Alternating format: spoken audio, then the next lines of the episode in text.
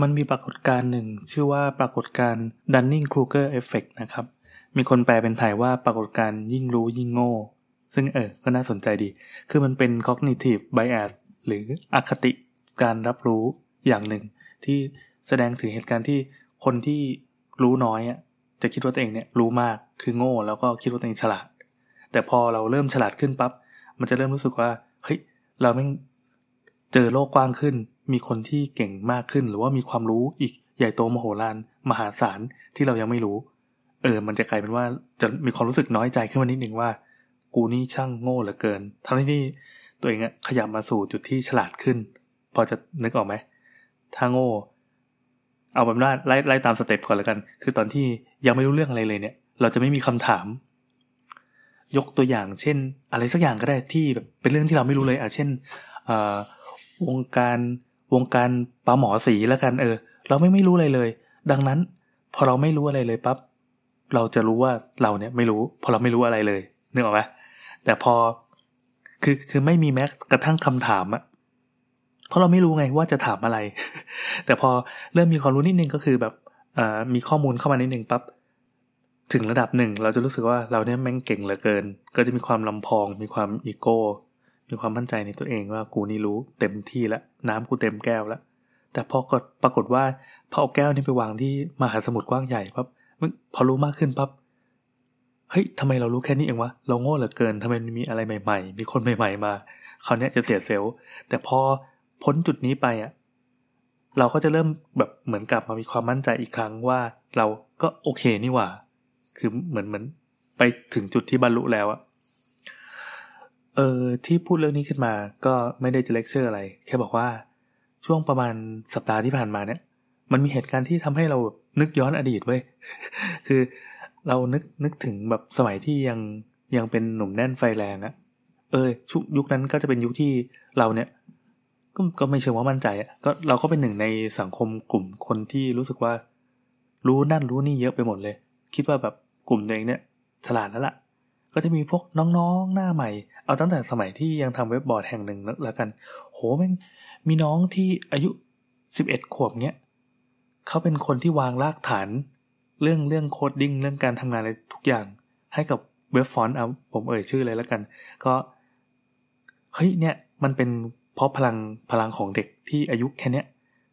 พอสืบไปก็พบว่า เขาก็ได้รับโอกาสจากผู้ปกครองตั้งแต่ที่ยังเด็กกว่านั้น คือ 11 นี่ว่าเด็กแล้วนะ แต่เด็กกว่านั้นก็คือ ก็พ่อให้คอมมาเครื่องหนึ่งแล้วก็มีสภาพแวดล้อมการเรียนรู้ที่ดี แล้ว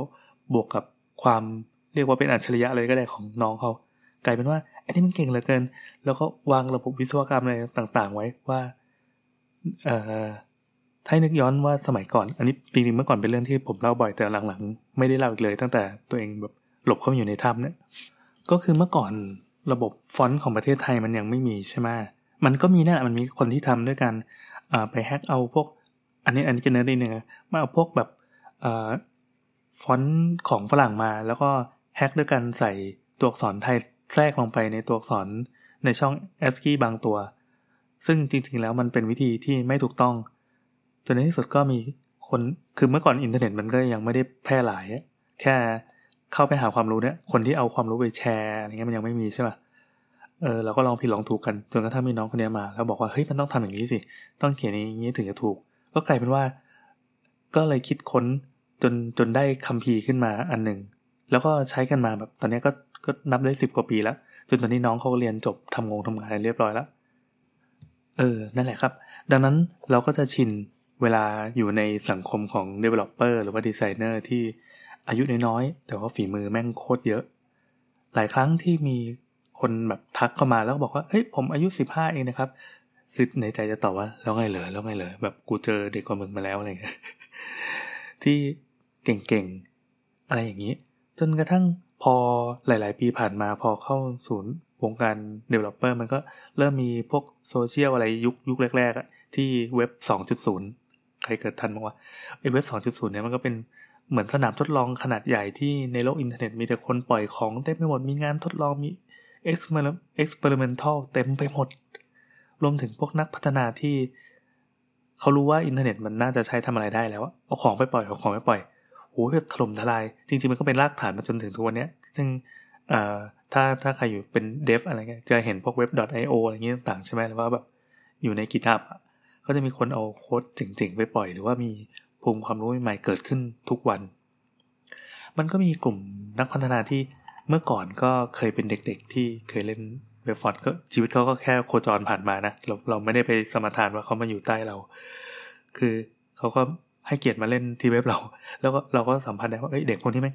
โตขึ้นไปต้องสุดยอดแน่เลย แล้วก็สุดยอดจริงๆ เราก็ติดตามชีวิตเขาต่อๆมาก็เพราะว่าเฮ้ยแม่งเก่งมากๆ พวกนี้ หลายๆคนก็ เติบโตไปทำหน้าที่การงาน ซึ่งเดี๋ยวนี้ทุกคนก็โตกันหมดแล้วนะมันจะมีช่วงวัยช่วงหนึ่งที่พออยู่ในวัยมัธยมปั๊บทุกคนจะเก่งแล้วก็ปล่อยของ คือจะบอกว่าร้อนของหรือแบบเห่อหมอยก็ได้ ทุกคนแม่งเก่งกันหมดเลย รวมรวมถึงเราด้วยนะที่ ตอนนั้นแม่งมั่นใจที่ภายแล้วว่าตัวเองเนี่ยเออได้รู้ในสิ่งที่ชาวบ้านก็ไม่รู้ เอาจริงๆก็แค่รู้ก่อน เออมันกลายเป็นว่า พออยู่มาวันหนึ่งปั๊บเราก็เหมือนลดการเรียนรู้ตัวเองลงเพราะรู้สึกว่า แม่งโลกมันกว้างใหญ่เกินไปวะกูเหนื่อย ขอกระโดดออกมาดีกว่า ขอเป็น loser ดีกว่า อันนี้เป็นวิธีคิดแบบ loser นะครับ ใครจะเลือกไปใช้ก็ได้ แต่ก็ยังว่าก็คือ ผมเองมันมีความสนใจหลายอย่างอะโอเค เรื่องดีไซน์ก็เป็นอย่างหนึ่ง เรื่องตัวอักษรทุกวันนี้ก็ยังสนใจอยู่แต่มันมันเอาสารภาพว่าคงยังสนใจไม่พอที่จะกระโดดลงไปคลุกกับมันอีกครั้งหนึ่ง เพราะมันต้องใช้ปีนกำแพงการเรียนรู้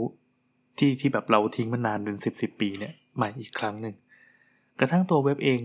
วันก่อนผมทำเว็บพังไปเว็บหนึ่งคือทำจริงๆก็ทำอะไรเว็บนะพอทำพังปั๊บก็ต้องรื้อใหม่หมดเลย ปรากฏว่าแม่งยากมากเว้ยไอความรู้ที่เราเคยเคยเหมือนแบบจับวางจับวางในยุคสิบกว่าปีที่แล้วอะพอมาถึงเทคโนโลยีปัจจุบันซึ่งมันง่ายขึ้นมาก มันง่ายขนาดที่ว่าอยากรู้อะไรก็ไป search ซึ่งไอไอเรื่องแค่นี้มันก็เป็นเรื่องธรรมดาปะแต่เมื่อก่อนมันไม่มีไงอยากรู้ต้อง ต้องลองผิดลองถูกเท่านั้น แล้วก็อยากมากก็ไปถามใน community ผ่านไปสามวันก็มีคนตอบอะไรเงี้ย แต่ตอนนี้มันง่ายมาก แต่เราก็ยังรู้สึกว่าเออมันก็ fail เหมือนกันว่ะที่เราทิ้งมันไปปั๊บสนิมมันก็เกาะใช่ไหมเออจะว่าลืมก็ไม่ได้ลืมหรอกแต่ว่าโลกมันหมุนไปไกลกว่านั้นมากนั่นนะครับ อันนี้เป็นข้อเสียของการที่กระโดดลงมาจากหลังเสือ ข้อดีก็คือ มันยังมีสัตว์อื่นๆ ให้เรากระโดดขี่มากมายเว้ยมันจะมีทุ่งหญ้ามีอะไรเงี้ย อ่า loser จริง ๆ เลย อะ ก็คือชีวิตผมก็ไม่ได้แย่ลงมานะ มันก็มีทางเลือกอื่นๆมากมายก็ในปลอบใจตัวเองอะทีนี้ที่เอามาเล่าวันนี้ก็คือมีน้องอยู่อีกคนนึง ซึ่งจริงๆ อันนี้เขาเขาเกิดไม่ทันเว็บฟอนต์หรอกเพราะตอนที่เว็บฟอนต์มีนี่เขาคงแบบอายุสักสองสามขวบได้อะแต่นี้เขาเป็นแนวแบบเเด็กอัจฉริยะตั้งแต่เด็กแล้วกัน แล้วก็ครูคือ เขากระโดดไปทำงานที่ซิลิคอนวัลเลย์อะไรเรียบร้อยแล้วตั้งแต่สมัยที่ยังเรียนมัธยมบางทีก็คือออกจากโรงเรียนด้วยซ้ำเพราะว่าโรงเรียนมันชุดลังความรู้เอาไว้ ซึ่งทุกวันเนี้ยเราว่าเราก็เห็นน้องๆรุ่นรุ่นใหม่เนี่ยที่เป็นอย่างเงี้ยอีกหลายคนซึ่งมันน่าสนใจอะแต่ไม่ใช่ประเด็นที่จะมาเล่าวันนี้ คือเขาบอกว่า เหมือนเขารู้สึกว่าอ่อนล้าเว้ยเพราะว่าไปเจอคนคนหนึ่งที่เด็กกว่าเขาอะก็คือฝรั่งนะเป็นฝรั่งอันนี้เขาคุยกันในระดับโลกแล้ว ฝรั่งที่เด็กกว่า คืออายุแค่สิบหกอะแต่พอคนว่าโหมีผลงานเยอะแยะมากมาย เป็น developer ที่โคตรเก่งทำ open source library ดัง ๆ หลายตัวเขียน paper วิจัย เขียนเรื่องเหมือน machine learning มี math มี quantum physics อะไรเงี้ยทำโปรเจกต์ที่แบบปีศาจปีศาจหลายเจ้า นั่นแหละเขาบอกว่า เออพอเห็นคนนี้ก็รู้สึกว่าตัวเองเนี่ยยิ่งโง่ลงเรื่อยๆ แน่นอน เนี่ยมันมันเป็นปรากฏการณ์อย่างที่ว่า คือคนนี้โคตรเก่งแล้ว แต่ว่าพอไปเจอคนที่เก่งกว่ากว่ากว่ามากๆ มันก็แบบมีสะดุดนิดนึงใช่ไหมท่านั้นเองก็เห็นcomment จากน้องที่ที่ที่บอกว่าเคยเป็น developer เด็กๆ ที่เก่งๆมากๆอีกคนถึงกันที่เคยเคยเล่นเว็บฟอนต์สมัยก่อน แต่ตอนนี้เขาก็โตแล้วนะเขาก็เหมือนไปให้กำลังใจรุ่นน้องเขาบอกว่าเฮ้ยมันมี keyword อันหนึ่งคือบอกว่าคือคือตัวเองอะก็เคยผ่านปรากฏการณ์นี้แล้ว ก็คือมันมีพวกเทคโนโลยีใหม่ๆเมื่อก่อนเคยไปทำไอ้นู่นนี่ไปออกสัมภาษณ์ไปอะไรมากมาย ปรากฏว่า อืมพอมาทุกวันนี้พอมาเห็นไอ้เทคโนโลยีใหม่ๆมาเล่นแล้วก็รู้สึกแบบเฮ้ยเหนื่อย รู้สึกว่ากูก็แก่ ซึ่งจริงๆมึงเด็กมากเลยนะเออเขาก็บอกว่าตอนนี้ไฟไม่แรงเท่าตอนนั้นแล้ว ซึ่งเออเอออันนี้มันเป็นมันเป็นวิธีของคนที่แก่ขึ้นมาเหมือนกันนะ คือเด็กๆเนี่ยจะปล่อยหมัดปล่อยหมัดปล่อยพลัง ปล่อยพลัง ปล่อยพลัง แต่พอแก่ไปปั๊บ พลังกูไม่ได้เหมือนเดิมนะแต่ว่ากูขอโฟกัสดีกว่าไอ้ความโฟกัสนี่มันเป็นเป็นคุณสมบัติของผู้ใหญ่จริงๆขอแบบต่อยทีเดียวเข้าเป้าอะไรเงี้ย เพราะว่าแรงไม่ได้เหมือนเมื่อก่อนแล้ว ที่จะบ้าพลังแล้วก็ลองทุกอย่างแม่งเป็น passion ไปหมด โลกนี้มันมีสนามเด็กเล่นให้ทดลองไปมากมาย อันนี้โลกของของคนที่แบบเนิร์ดๆหน่อยนะ ซึ่งเราเรา happy กับคนเนิร์ดนะอะสรุปว่า เขาใช้คำว่า อืม pause input ว่ะ ก็คือหยุดรับ input มา แล้วจะพบว่า ไอ้ที่ทำทุกวันเนี้ย ความสุขมันก็โอเค เหมือนเหมือนเหมือนอืมเขาอธิบายอธิบายไว้ซับซ้อนเหมือนกันแต่ผมก็จำไม่ได้ คือ เหมือนมันมีคนที่เปรียบเทียบมาว่าการที่เรารู้เท่านี้แล้วก็ทำได้เท่านี้เก่งขึ้นเรื่อยๆมันไม่ได้ไม่ได้สัมพันธ์กับดัชนีความสุขที่เพิ่มขึ้นตลอดเวลา เหมือนแบบคนที่รวยขึ้นเรื่อยๆ ไม่ใช่ว่าจะมีความสุขเรื่อยๆ เท่ากับเงินที่มีใช่ป่ะ มันจะมีค่าประมาณหนึ่งที่พอเรารู้ปั๊บเท่าเนี้ยแล้วไม่มีความสุขละ แต่ถ้ามากไปกว่านี้ความสุขมันไม่ได้เพิ่มขึ้นตามอัตรา นั่นแปลว่า เราลงทุนเยอะไปแต่ว่าเราได้รีเทิร์นกลับมาน้อยอะแสดงว่าต้องต้องต้องเปลี่ยนวิธีอะไรบางอย่าง ซึ่งคำว่า pause input มันเจ๋งดีว่ะ ผมเองกระโดดออกจากวงการไอทีมา ตั้งแต่วันนั้นจนถึงวันนี้ก็เฮ้ยเกือบสิบปีได้ยังวะเออ ประมาณนั้นแหละมั้งเมื่อก่อนเว้ยเคยมีเทพปีศาจคนหนึ่งอ่าเอาเป็นว่าตอนเล่าย้อนไปตั้งแต่สมัยที่ผมยังคิดว่าตัวเองเก่งแล้วกันโอ้ตอนนั้นแบบมั่นใจมากทำเป็นเป็นคนที่ทำแฟดอันนี้ที่เคยเล่าไปเมื่อหลายอีพีที่แล้วทำแฟดสนุกมากทำสนุกสนานมากมาย แล้วก็คิดว่าเป็นคนแค่ไม่กี่คนในประเทศไทยที่ทำได้ ซึ่งตอนนั้นมันก็เป็นอย่างนั้นนะเพราะคอมมูนิตี้มันน้อยมาก แล้วก็วันหนึ่งก็ไปเจอรุ่นพี่ใหญ่ คนหนึ่งที่เขาไม่เคยพูดอะไรแบบนี้เลย เพราะเขาเป็นผู้ใหญ่แล้ว เขาก็ตบเกลียนด้วยการทำงานมาให้ดู แล้วเราก็รู้สึกว่าเราแม่งกระจอกจริง ๆ เคยโอหังมาก ๆ เรานี่มันโง่จริง เพราะว่าเราไม่เคยรู้มาเลยว่ามันมีคนที่เก่งขนาดนี้ ซึ่งทุกวันนี้ก็ยังรู้สึกว่าเขาเก่งอันดับหนึ่งของประเทศไทยอยู่ แต่ว่า คือมันก็เป็นเรื่องในอดีตไม่นานมากแล้ว เออว่ะ มันนึกดูแล้วแบบรู้สึกวืดวืดวืดเหมือนกันนะ คือเขาเก่งมากแต่เขาไม่พูด นั่นเป็นเพราะว่าเขาเป็นผู้ใหญ่ เออเราก็ยอมรับนับถือในความความเป็นปีศาจของเขาอะคือมันจะมีคนที่เก่ง develop ก็คือเป็นนักพัฒนาด้วยเป็นโปรแกรมเมอร์นั่นแหละ กับคนที่เป็นดีไซน์สองฝั่งเนี้ยจะไม่ค่อยอยู่ในวงในหัวหัวของคนเดียวกัน แต่คนเนี้ยพี่แกไปได้สุดทั้งสองทางทั้งดีไซน์ทั้งเดฟ เออทุกวันนี้เราก็เห็นน้องที่เป็นอย่างนี้ ถ้าที่รู้จักแบบไม่ไกลตัวมากก็ประมาณสักสองสามคนได้เออที่เป็นอย่างเงี้ย คนที่มีโปรเจกต์อยู่ในหัวมีความคิดสร้างสรรค์อยู่หัว แต่ว่าทำไม่ได้เพราะติดเรื่องเทคนิคเอออันนี้เคยเจอปะแต่มันก็จะมีอีกเช่นกันที่โหตัวเองเนี่ยเก่งมากด้านด้าน developer เนี่ย เก่งมากแต่ดีไซน์ไม่เป็น แต่ถ้าเจอคนที่มันมีสองอย่างอยู่ในคนเดียวกันอะงานมันจะพุ่งมากพุ่งปีศาจปีศาจปีศาจ นั่นแหละครับแล้วในที่สุดพี่แกเขาเลิกทุกอย่างแล้วก็วางมือไป ตัวเองก็ไปอยู่ในวงการแบบขายปะการังอะไรเงี้ยขายปะการปังหาอะไรเฮ้ยได้ด้วยเหรอวะอยู่ในวงการตู้ปลาไม้น้ำเลี้ยงไรแดง เออ มันเป็นความสุขหรือเป็นอะไร เราไม่เคยเข้าใจเลย ตอนนั้นเราบอกโหโลกเราได้เสียบุคลากรที่เป็นปูชนียบุคปุดเอาใหม่โลกเราได้เสียบุคลากรที่เป็นปูชนียบุคคลที่แบบระดับนี้ไปเสียดายมาก เราไม่เคยเข้าใจ จนวันหนึ่งเว้ยเราก็แบบ โอ้ยกูพอละ ขอกระโดดมาเพราะเราเบื่อกับงานแบบนี้เต็มทน เออ มันกลายเป็นว่า พอโดดออกมาแล้วเฮ้ยมันสบายใจดีว่ะ ทุกวันนี้เราก็เลยเข้าใจพี่เขาว่า เออการออกมามันดีจริง มันมีอย่างอื่นให้เราเล่นอีกมากมาย ถึงแม้เราจะไม่ได้แบบกระโดดเข้าไปเก่งหรือว่าเข้าไปลงลึก แต่มันก็ทำให้เรารู้สึกว่า เออ มันมีโลกภายนอกให้เราไปค้นหาอีก อืม ไม่แน่ใจว่ามันจะเกี่ยวกันหรือเปล่า แต่เรารู้สึกว่าสำหรับเรามัน มันก็แค่เป็นวิธีคิดแบบ